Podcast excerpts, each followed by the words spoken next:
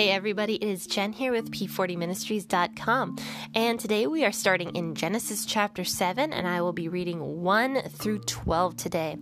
And if you were listening to some of my previous podcasts in Genesis, you would have heard about the Nephilim and how Noah lived a blameless life, and how God gave him the dimensions for the ship he was to build, or the ark, and also that God caused the animals to come into the ark as well, which we will actually be discussing more about on um, Friday as well. So let's go ahead and start reading Genesis 7, verse 1, and finish on verse 12. Yahweh said to Noah, Come with all of your household into the ship, for I have seen your righteousness before me in this generation. You shall take seven pairs of every clean animal with you, the male and his female. Of the animals that are not clean, take two, the male and his female. Also of the birds of the sky, seven and seven, male and female, to keep seed alive on the surface of the earth.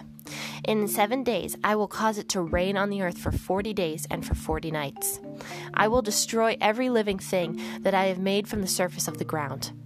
Noah did everything that Yahweh commanded him. Noah was 600 years old when the flood of waters came on the earth. Noah went into the ship with his sons, his wife, and his sons' wives because of the floodwaters.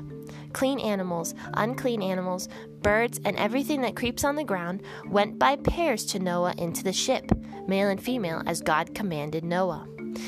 After the seven days, the floodwaters came on the earth. In the 600th year of Noah's life, in the second month, on the 17th day of the month, on the same day, all the fountains of the great deep were burst open, and the sky's windows were opened. It rained on the earth for 40 days and for 40 nights. So, I want to just make a really quick note. So, I know I've been talking a lot about the Nephilim, and I feel like I'm kind of obsessed with them at this point, but I'm going to mention them one more time. So, one thing I don't think I made super clear with some of my other episodes was I've been putting a lot of blame on the fallen angels who produced the Nephilim children. But I want to also point out that it was just as much of the blame on the humans as well. So humanity was definitely at fault here because they were allowing this to happen. The women were sleeping with these spirits. And this was a sin and I believe that I don't I don't believe for a second that these women didn't know what they were getting into. I truly think that they did know because how could God blame humanity for this if they didn't know what they were doing. So I truly believe that these women knew what they were getting into and wanted that for themselves. So And plus, on top of that, they were just sinful constantly. So it was definitely humanity's fault. And I wanted to point that out and make that clear that it wasn't just the fault of the fallen angels or the Nephilim and, you know, all that good stuff, but it was also the fault of the humans, greatly the fault of the humans. So in verse 1, when Yahweh says to Noah, Come with all of your household into the ship, for I've seen your righteousness before me in this generation. He's saying to Noah, You are the only person I have found here to be righteous. And then he goes on to say, well, he goes on to tell Noah about clean and unclean animals. And from what I've seen, this is the first mention of clean and unclean animals in the Old Testament. So, according to Jewish culture, a clean animal, and also according to God in the Old Testament, a clean animal is an animal that is healthy for human beings to eat.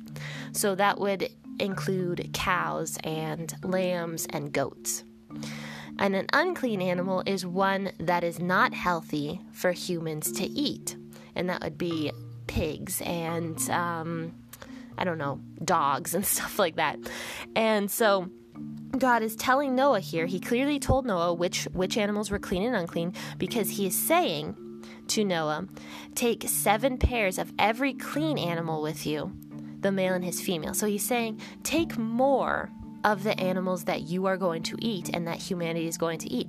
This will allow them to repopulate faster so that they're just not extinct when everybody starts eating these animals. So he's telling Noah to take more clean animals than unclean animals, but he also does tell Noah to take unclean animals as well, but not as many because humanity just won't be eating them. And so he, he's telling um, telling Noah to take seven pairs of the clean animals, but only two of the just one pair of the unclean animals. And then also of the birds of the sky, seven and seven, male and female, to keep their seed alive on the surface of the earth. So also for the birds, God is saying to Noah, take more birds. And then he goes on to tell Noah that in seven days I will cause it to rain on the earth for 40 days and for 40 nights. So we often see those those pictures of, you know, the, the cartoons of the turtles going really slowly into the ark. And I saw one recently on Facebook that somebody shared of these two tiny little snails that were like inching along and the floodwaters are coming. And Noah's like, take your time, it's okay. And, you know, we see cartoons like that all the time. But that's not how it was because it says clearly right here that God gave them seven days after the ark was built to get situated, to get everything and all the animals into the ark. So they definitely had plenty of time to get the animals into the ark. But it took seven days for them to get situated and then for God to cause the floodwaters to come in. And it says that Noah did every single thing that Yahweh commanded him to do, and that Noah was 600 years old when the flood of waters came on the earth. and then it goes on to say that all of the animals and Noah with his family went into the ark. And it even says the exact day that Noah was when the flood waters hit. It, he was 600 years old in on the second month on the 17th day 17th day of that month. So he was 600 years old and 2 months and 17 days years old when the floodwaters came in. But then it says something really interesting here at the end. The sky's windows were open and also the fountains of the great deep were burst open, and it covered the land. So, what does that mean? Well, if you were listening in on the creation of the earth with me, it said, I think in Genesis chapter 2, that God created these fountains of water that came out of the earth to water all of the land. Now, see, we don't have that anymore. We have to water our own land. But in creation, God created this these fountains that came out of the ground to water the land. And it was just a way to help keep everything lush and green and perfect for humanity before the sin nature. And I personally believe that since we don't have those fountains coming out of the ground anymore, that that is what it means when the, the fountains of the great deep were burst open. Because it says the waters were coming from both the bottom and from the top when God flooded the earth. So I personally think it was these fountains that God created at the beginning that came up and that were supposed to water the whole land, but instead flooded the whole land. And then it says the sky's windows were opened. And if you listened in with my guest speaker, Pastor Mike, or my brother in law, Mike, you would have heard him talking about a canopy that surrounded the earth.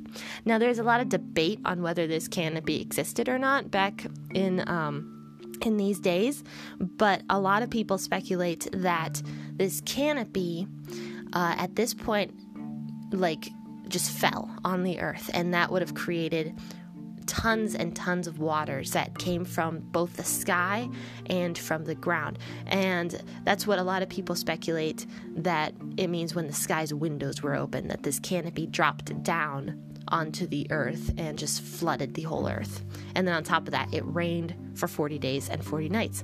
So, with all of this water, it probably would not have been very hard for God to flood the whole earth. But that is a breakdown of the beginning of Genesis chapter 7. And join me tomorrow. We will be back in Matthew discussing the Sermon on the Mount, and then also on um, Friday. Join me again 6:30 a.m. for another discussion of the animals and the flood. So definitely join me for that. And as usual, happy listening and God bless everybody.